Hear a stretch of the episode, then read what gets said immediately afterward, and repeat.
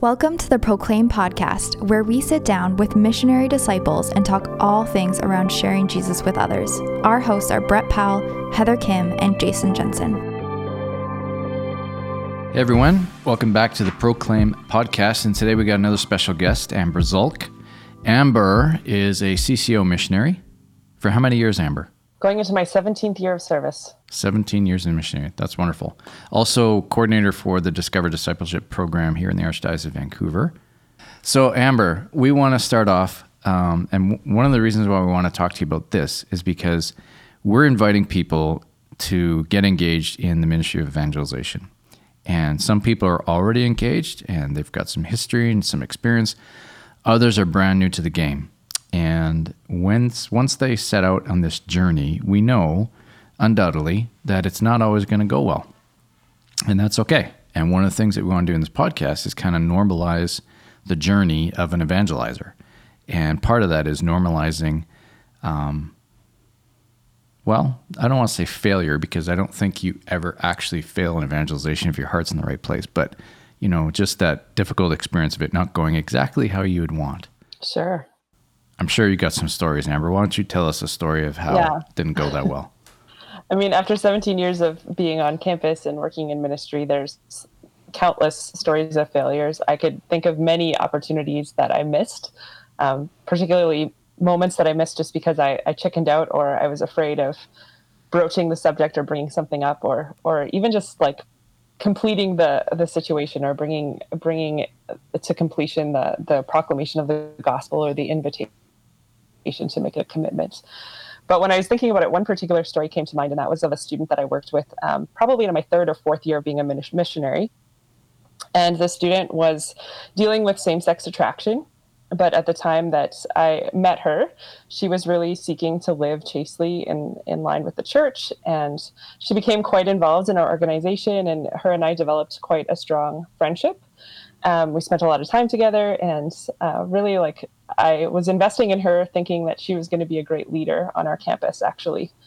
Um, so it was quite devastating when probably about six months into our relationship that she contacted me to tell me that she um, was actually pursuing a relationship with another woman. Mm-hmm. And it was really, like, hard to understand, like, how how to deal with that in a sense. And I look back at it now, and I think, in a lot of ways, I like I failed her in, in our friendship. I um, I didn't know how to how to deal with it, and I didn't know how to um, how to really continue to to love her and support her when she was making decisions that she knew were wrong. And she also recognized that that I had a difference of opinion and saw things differently. And so um, over time, like there was a yeah definitely a drifting away, and uh, and. It was just really unclear how to really love and support her in the midst of that. And I think in in my accompaniment of her, what I really communicated, um, what, whether like what wasn't intentional at the time, but what I ended up communicating to her was that our relationship was conditional on the on the decisions that she made, the actions that she chose. Mm. Um, and it was, yeah, looking back at it, I, I wish that I would have done things differently. Um, because I think it's really important for people to recognize that in the process of evangelization, that we really genuinely care for them, regardless of the decisions that they make, that we, we love them and we're going to support them regardless of the decisions that they've made. Hmm. So what I hear you saying is, in that situation, y- you feel that her decision to walk away or to kind of terminate friendship or whatever was kind of based on this mindset that perhaps you were sub- uh, unconsciously giving to her that, you know, if we're going to remain friends, you have to remain a certain way. You have to believe and do a certain thing. Mm-hmm. Yeah. Right? Hmm. Yeah. Which is interesting, because that, that happened, like you said, in your fourth year. So that was like yeah. twelve or thirteen years ago. Yeah. I mean, certainly we're going to see more and more of that kind of yeah. relationship evangelization yeah. now. Yeah. Go Absolutely. Ahead.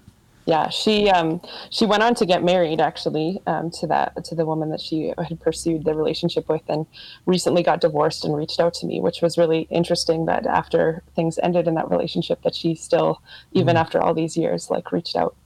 Mm. So, in some ways, I guess it wasn't a complete failure if she still felt that she could trust me enough to reach out to me when things fell apart again. So, wow, and grace yeah. goes grace goes beyond mm. you.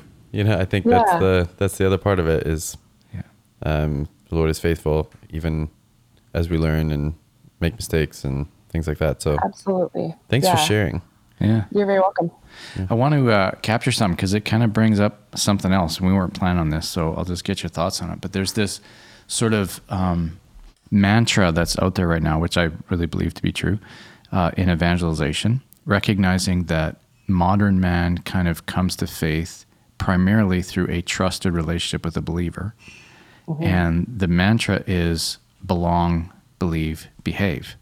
And quite often in evangelization, we have that backwards. We want people to behave a certain way and believe a certain thing. And if you do, then you'll belong to the church or you'll belong in my friendship. Like I'm making these things a, a prerequisite to friendship with me. Thank you very much. In your own experience, I mean, why is that important in today's day and age? Belong first.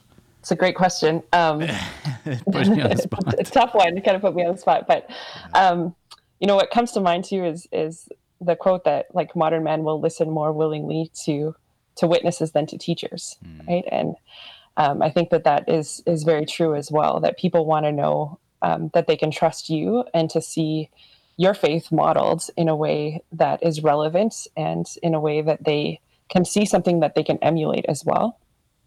So I feel like trust in is just so foundational in, in relationships um, in general, but especially when we're seeking to bring someone into to the faith and to share Jesus with them, they need to know that they're loved and that they're trusted. And I think in a way too, um, we model to them the love that Christ has for them. Mm. And if they've never experienced or never known the love of God before, we might be the first ones to to open the door to that possibility by the way that we exemplify love for them.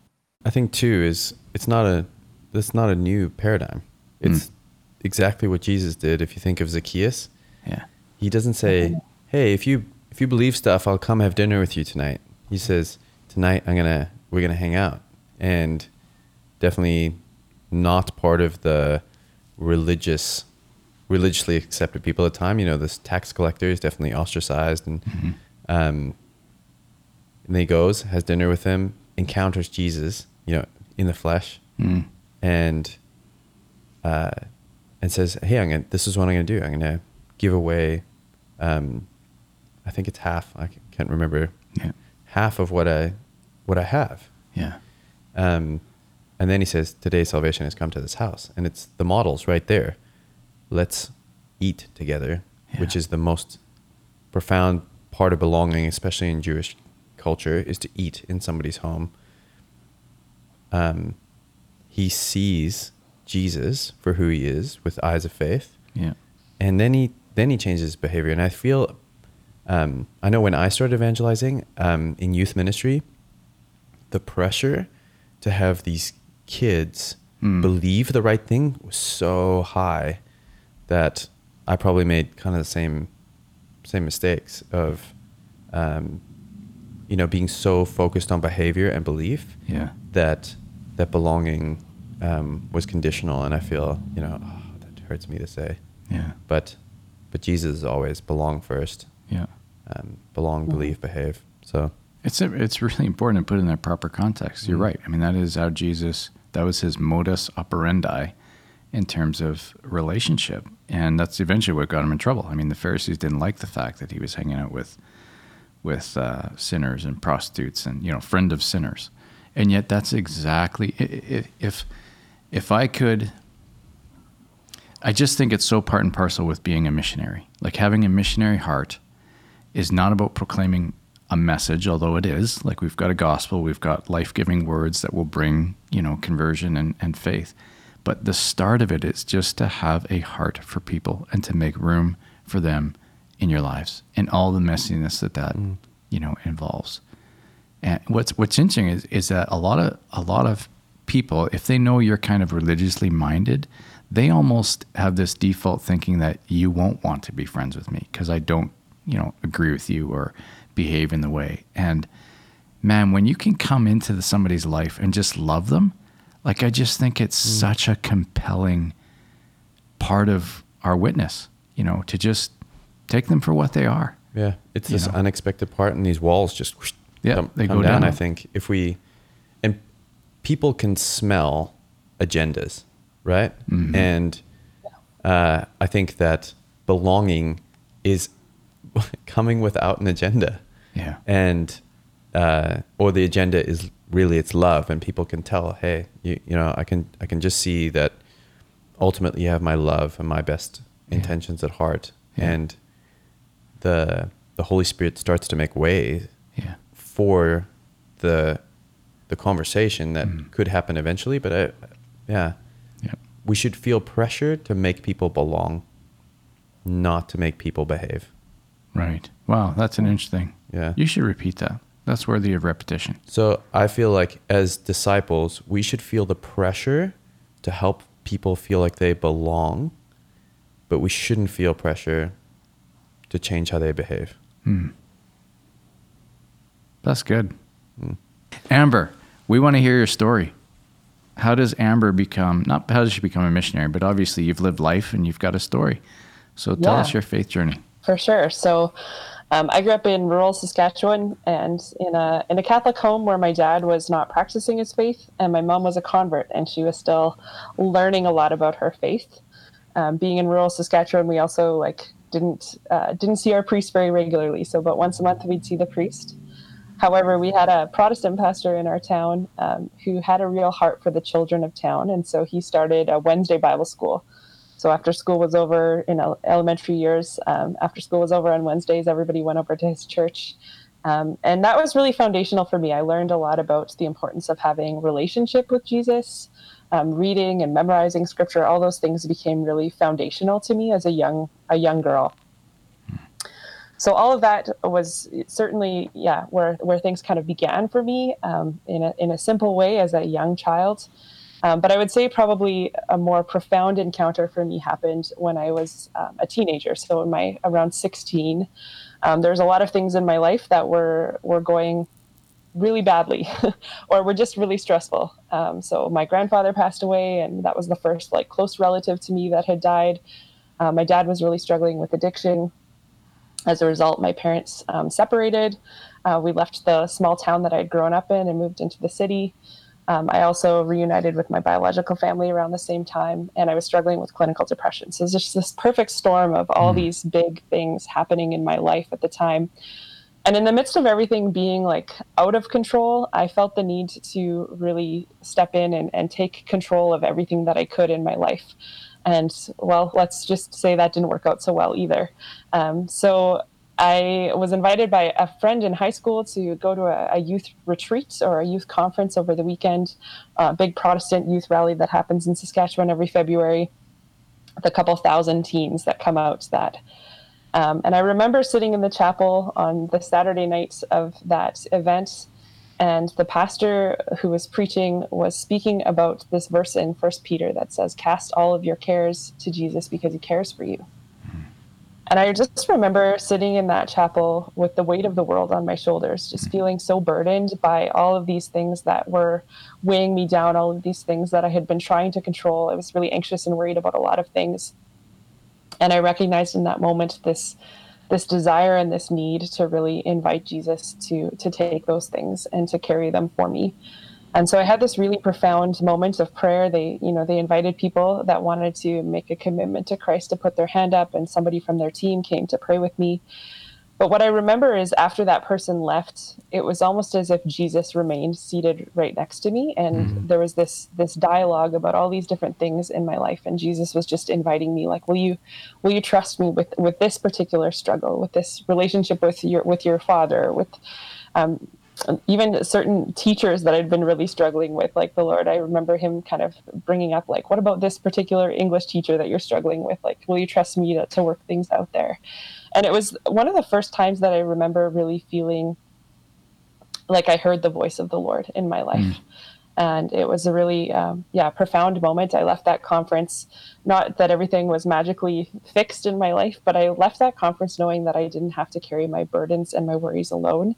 And I left that conference with a with a renewed sense of relationship with Jesus, because I'd really encountered him. And so as I left and as I went back to my daily life, um, I was more committed to daily prayer and scripture reading and really seeking to continue to dialogue with the Lord and to hear his voice. And that really set things in motion in, in my life over the next well, it's continued, I guess. It's never really mm-hmm. stopped, that I've continued to try to seek his voice and to follow him. Amen. What's interesting is the the part that jumped out at me is that your friend invited you mm-hmm.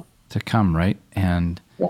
you know, it's just part of your story, but I'm thinking from her perspective, she was probably wrestling. Do I ask Amber? Oh, she'll say no, mm-hmm. or she may not be interested, or, you know, whatever. So, but here it is, somebody, a friend, takes a bit of a risk, just invites you to the youth conference. I mean, it's two thousand people, so it's a pretty attractive event and all that, but, yeah. you know, she did it. She took the risk. Yeah. And mm-hmm. it seemed to work out pretty well. Yeah, absolutely. Right? The beginning of it. One of the things that we'll frequently talk about the podcast and in other places is this idea that Proclaim is really rooted in some principles and some strategic ministry ideas, if you will. And one of them that comes to mind very clearly is this idea of spiritual multiplication, and the invitation that all of us have to engage in that as a uh, as a as a way of living out the Proclaim ideals and the Proclaim movement. So why don't you just help us understand what spiritual multiplication really is? For sure. Yeah, one of the best ways to understand it is to, to contrast it to what we would call spiritual addition, which I think is what most of us have experienced in the church. When you mm-hmm. run an event at your church and Um, people are, are measuring success, like, what, was this a good event? Should we do it again? Chances are the first thing that people will ask is how many people came. Mm. Right? We have this uh, this idea that numbers equals success. And so in, a, in an addition model, you would have someone who's an evangelist, and, you know, just for the sake of easy math, we'll say that this person had the ability to evangelize a thousand people in a day through their preaching. They would, you know, go out and, and a thousand people would come to know Jesus every single day. So in a year, you know, three hundred sixty-five thousand people. We recognize that, like, that is miraculous, but it's also mm-hmm. pretty unattainable for most people. So we contrast that with spiritual multiplication. And in the mo- multiplication model, one person isn't responsible to go out and to evangelize thousands every day, but it's much more simple, less dramatic, and um, but but more realistic for most people. And we invite people to consider journeying with one or two people for just a short period of time, right? You journey with them all, I guess not maybe not that short of a period of time, but journey with them for a year or two years. So seek to proclaim the gospel, to help them come to an encounter with Jesus, but then also to equip them to know how to live as a disciple and how to more effectively share their faith with others. And then finally, when that process is coming to a completion, we want to commission them to go out and to repeat the process. So at the end of those two years, now it's just, there's not just one evangelist who's seeking to bring people to relationship with Jesus, but now there's three people that go out. And if those three people invest in two people for two more years, um, at the end of that time, we see nine. So we see that the exp- the growth is exponential. And when we work out the formula, actually, it's for- in forty-two years, we could reach the population of the world. Mm. Now, obviously, mm. we know that that's idealistic and may not happen exactly as we said. Um, and, you know, people are going to fall short. But in that model, we recognize that the growth is at a much more substantial rate in the long run. And it's much more realistic for people to be in, engaged in that kind of ministry rather than seeking to evangelize large crowds every day. Yeah. And I love I love that you broke it down to math, hmm. but I think at the mm-hmm. at the heart of it, this is not a math strategy. Right. No. Right. Yeah. It's actually uh, one person at a time, really. One person at a time yeah. makes the difference, right? We don't um, relationship is not a one-to-many mm. kind of thing, you know, or that's a very okay. limited version of relationship um, versus I'd rather do life with less people, you know, right. I think like, mm-hmm. you know, I don't have the capacity to like let so many people into my life. And I think most people are the same, you know, mm. we're only going to go through life with a small amount of people. And going back to, I'm sure you guys are going to go here, but Jesus' model is not, you know, so you can, you can take it from there. Yeah, absolutely. It was totally Jesus's, um, Jesus's model of ministry. And when we, we look at his approach, he had his twelve disciples who he spent three years of public ministry with. Three years he walked with those men. And even amongst those three, or amongst those twelve, we know that he spent more intentional time with Peter, James, and John. And we can imagine that probably he spent even more intentional time with Peter, knowing the task that he would entrust him to. Mm-hmm. Um, and so often, you know, I think like when we look at it, Jesus spent three years with those men. And yet in our church today, somehow we think that we can run a twelve-week program, and at the end of it, we're going to see like evangelists coming out the other end. Like mm. Jesus took three years of walking with those men. So I think sometimes we need to to really take that into account and, and ask ourselves the question, like, how long am I willing to walk with someone? Am mm. I willing to stick with them in the long haul, to journey with someone for a year, two years, three years? Um, if it took Jesus three years, like, what makes me think that I can do it any quicker? Yeah, that's great. One of the things, again, we weren't prepared for this, Amber, so putting you a bit on the spot, but something that's coming to mind for me, because Pope Francis has continually called for the church. Sort of a nuance for Pope Francis around the new evangelization is to take the gospel to the periphery, mm-hmm. right? That it's out there. Now, but for a lot of us as Catholics, when we hear the word periphery and we think about the church, like a lot of our minds, I think, go to like developing countries. You know, the periphery mm-hmm. is somewhere far from where we are. But really the periphery is that it's it's the distance that people are in relationship to Jesus. And all of us have relationships very proximate to us. We're in relationship with them. They're in our family, they're in our workplace, they're in our community. And those people are not practicing the faith. They are, in essence, far from the Lord. You know, John Paul the Second said that the number of those who do not know Christ and do not belong to his church is constantly in the increase. Since Second Vatican Two, the number has doubled. We're already in relationship with those people. The periphery is actually more proximate than we think. And it comes down to a decision of, or perhaps a, a paradigm shift, if you will, that maybe I'm in relationship with these people and God has ordained this relationship because I've got trust with them. They trust me. I trust them. We've got a good relationship that, you know, these could be the one or two people that I'm investing in. But it's just a, it's a shift in mind, right? Mindset.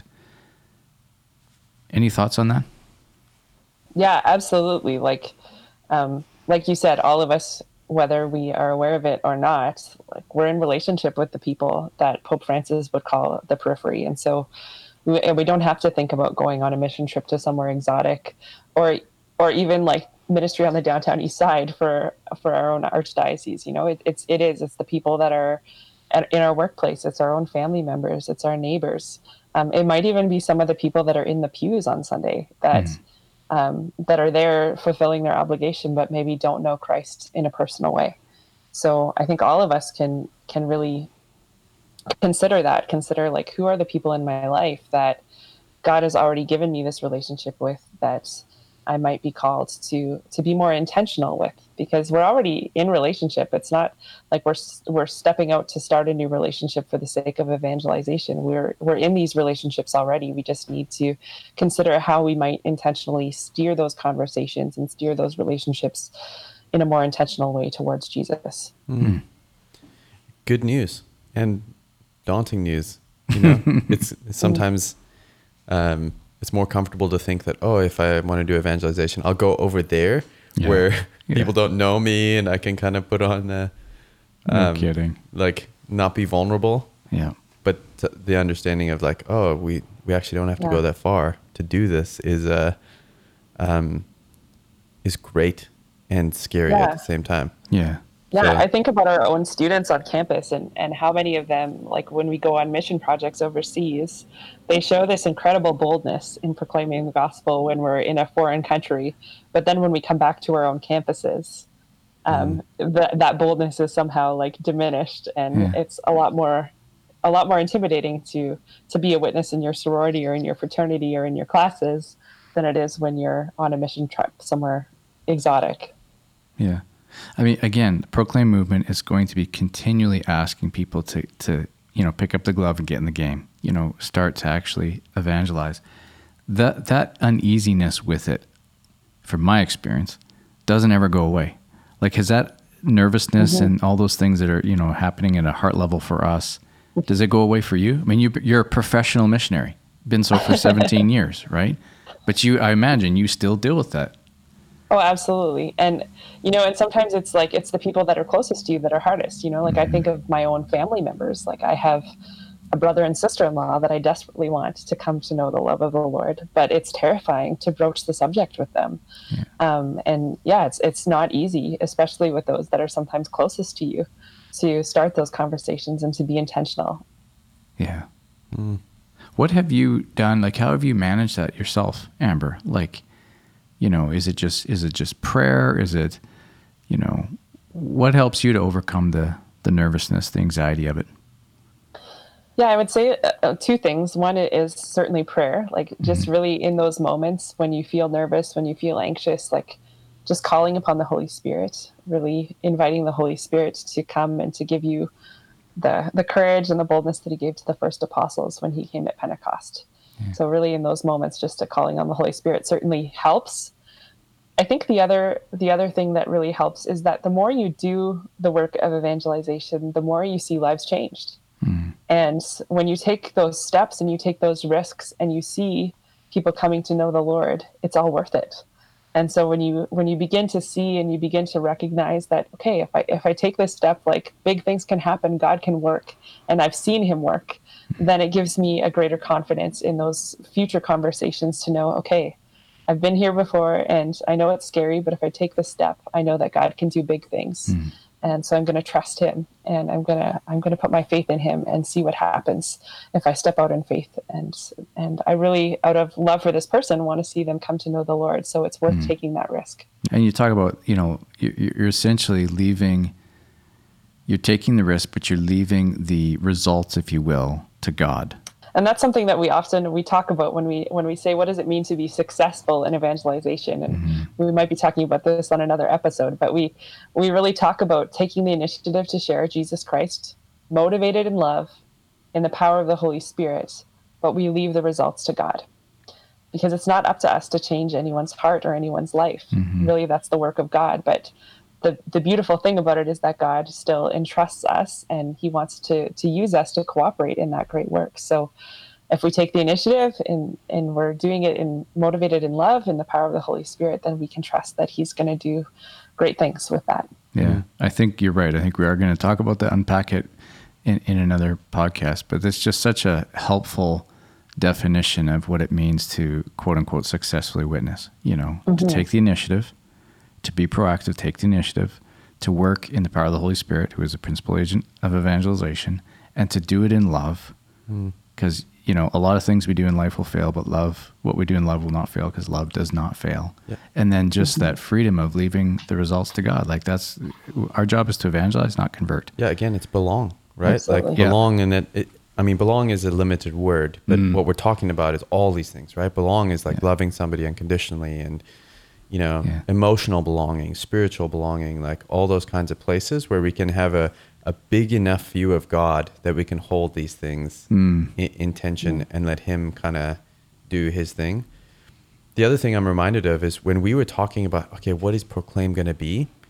Um, we said, you know, if people, if people do what we're asking and encouraging and hopefully inspiring them to do, we think we can promise that they'll see God move, hmm. you know? And so hmm. this is an invitation to see God move. And I, I don't think it's always going to be, it, I, in fact, I can guarantee you it's not going to be clean. We've yeah. talked about this. It's going to be messy. Yeah. Um, and we're not necessarily going to see God move in that person in the way that we, in our limited view of eternity, can see what's going to happen to them. But I think we are going to see God move in us. Hmm. Probably even more so than in others at times. And I think that the the disciple, the missionary disciple's life is one where we can see God move hmm. and that this whole movement is an invitation to, to do so. I love that. I think it's it's so true. Like um, as an evangelist, as a missionary, I know that my faith has been strengthened through the process and through taking those little steps along the way. And I see God work um, in my own confidence and in my own abilities. Um, I see him moving even in ways that I sometimes like, I'll say something and I'll be like, where did that come from? Like I, did, mm. I didn't even, you know, it's not even, it's not even really me. I just know that the Holy Spirit has kind of taken that conversation and, and stepped in. And so, yeah, we definitely like, as evangelists have that privilege of seeing God work in our own lives and, and through us. Um, and if you're lucky, sometimes you get those little glimpses as well of being able to see him work in other people, mm-hmm. to see conversion happen. And it never seems to happen in your timeline or in the way that you necessarily expect it. But if your eyes are open, you can certainly see the ways that God is working in others too. Mm. John Paul the Second said, faith is strengthened when it's given to others.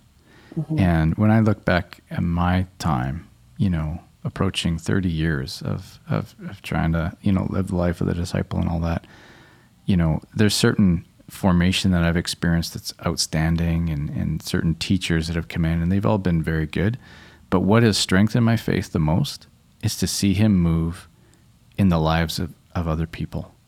You know, because I sometimes have this idea that, well, he'll work in this person's life and maybe not that person, and then he just profoundly works in that person's life. And it's like, you are real.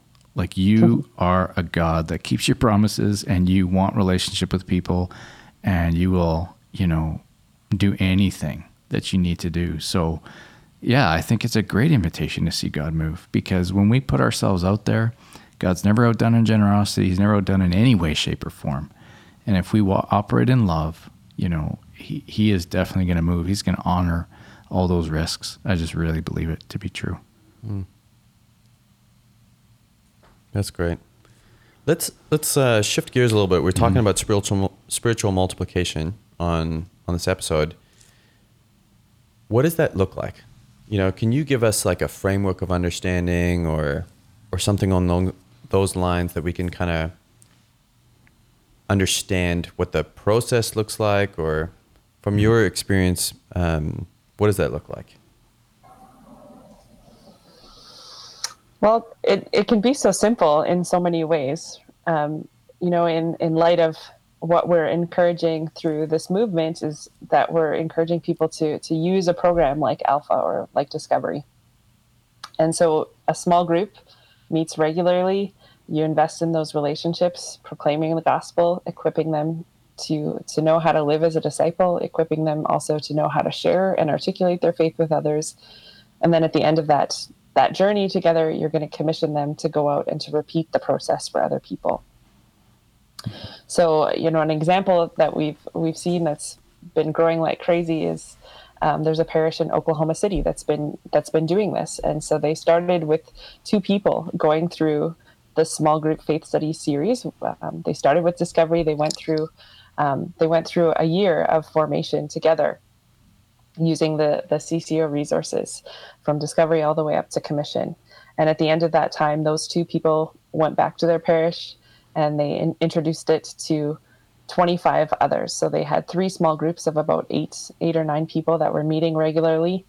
At the end of that year of journeying with those twenty-five, they commissioned them to go out, and those twenty-five went on to lead groups that had over seventy people. Wow. Um, and this fall, they'll be launching out again into their fifth or sixth generation, and they're expecting that there could be forty to fifty small groups meeting wow. regularly at their parish. Hmm. And started with two people, and it was only like about five or six years ago that they started. So really just shows how quickly it can grow, and it has grown in that in that particular parish. And relatively simply, you know, it's one person leading a small group of people over the course of a year and then commissioning them to go and do the same for others. So the thing that goes in my mind is like, oh, wow, that's this exceptional thing that's happening far from me sitting here in Vancouver, mm-hmm. you know, British Columbia. Is that like, speak to the doubt that's in my heart. Mm-hmm.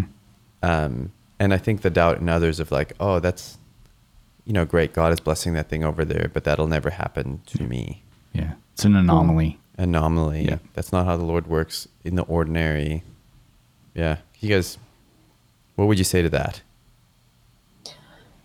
I guess I would probably just encourage people to uh, to try it and see what happens, right? What do you have to lose if you take the chance to to really, like, really go all in and try it for a year?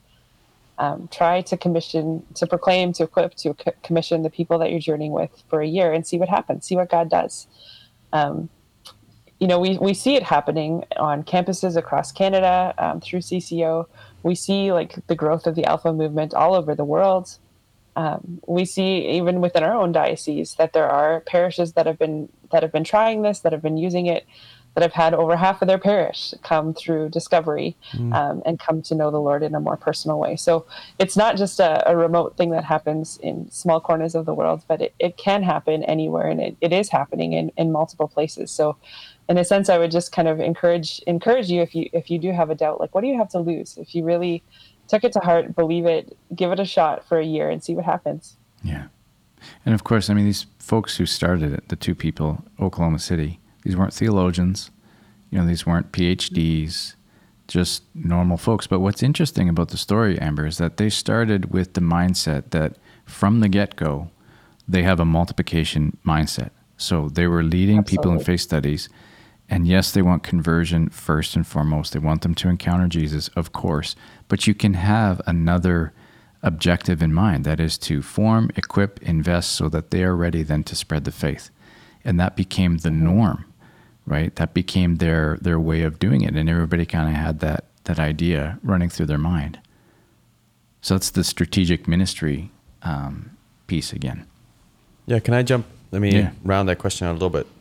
It's easy to understand Proclaim like as a as a step one. Hey, mm-hmm. I got to tell people about Jesus. Break down what equip and commission mm. look like more tangibly. Yeah. So. Yeah, for sure. So when it comes to equip, like I would say that there's kind of two sides of, of that that we would focus on. One is equipping people to live a life of holiness. So that might be, include things like making sure that they have a good understanding of the sacraments and how the sacraments nourish their faith. For some people, it might bring, mean bringing them back to the sacraments, bringing them back to Mass, or bringing them back to the sacrament of reconciliation.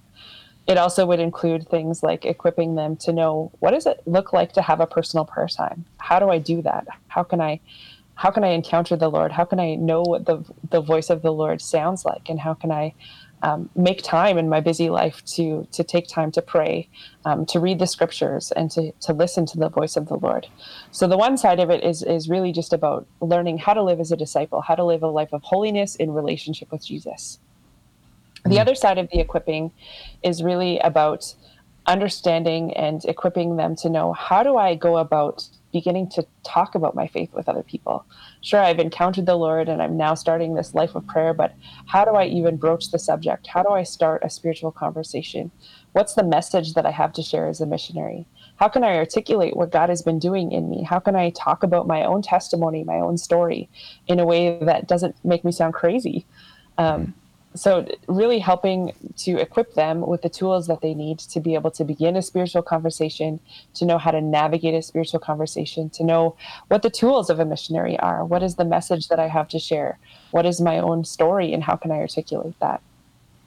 So that's the other side of the equipping. So equipping for growth and holiness, but also equipping them for mission, to know how to share their faith with others.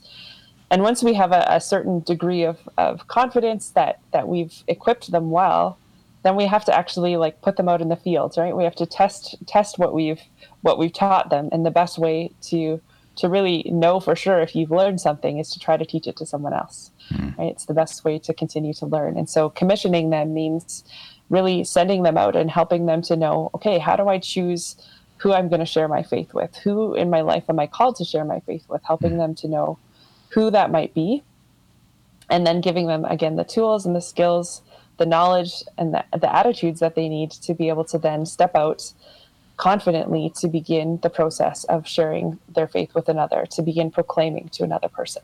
Hmm. That's great. And I want to do a bit of a plug here, because there's different aspects of the movement. I mean, here we are on the podcast, but some of the things that you talk about in terms of equipping are going to be things that we are going to provide training for within the movement, you know, h- helping people develop their testimonies and knowing what the, the gospel is and how it's proclaimed and all those things. So um, some of those pieces, people who are into, who, who are engaging in evangelization and they have a multiplication mindset, the movement is going to help them to equip people as well. Mm-hmm. So just putting a little mm-hmm. plug in there for some of the other things that we got going on with the movement. Yeah. Proclaim is not about telling people to go and share the gospel. Um, what is being provided is all these things as well. It's like yeah. we as a, um, a collaboration with so many people are mm-hmm. trying to, hey, how do I, I, I have a desire, help me do it. And I think that's at the heart of, yeah. of what we're doing is, is helping. So yeah. we're going to have a lot more resources than that. Yeah, absolutely. One of the, one of the phrases that we use is that Proclaim is putting legs to people's hearts. So certainly conferences and things like that will inspire and exhort and get people motivated and enthused to go out. But like you said, not leaving them orphans, but coming alongside with exactly what is needed in terms of training in the moment. So and community, you know, and I, community. I, I need training, I need community, and that's what this whole thing's about. So yeah, if somebody hasn't experienced that yet, yeah. um, as you listen to this podcast, like that's our hope for you to kind of join, uh, join with all of us as we try to serve the Lord together. So. Yeah. Amen. Yeah, and in, in a sense, again, it comes back to Jesus's model, right? When Jesus um, commissioned his disciples to go out, he never sent them alone. Mm. And I think that's one of the beautiful things about this Proclaim movement is that we're bringing a community together so that people know they're not out there doing this on their own, but that we're walking with them. We're going out two by two. We're going out in community, um, supporting one another. And Jesus also always brought people back together. Mm-hmm. Um, to, to hear about and to debrief their experience. And so this is going to provide a great opportunity for people to be able to continue to, to learn from one another and to share our experiences as we, as we try to do this work. Yeah. So go and corner your friends with somebody else. Just kidding. Just... That's the takeaway. And bring your Bible to yeah. thump.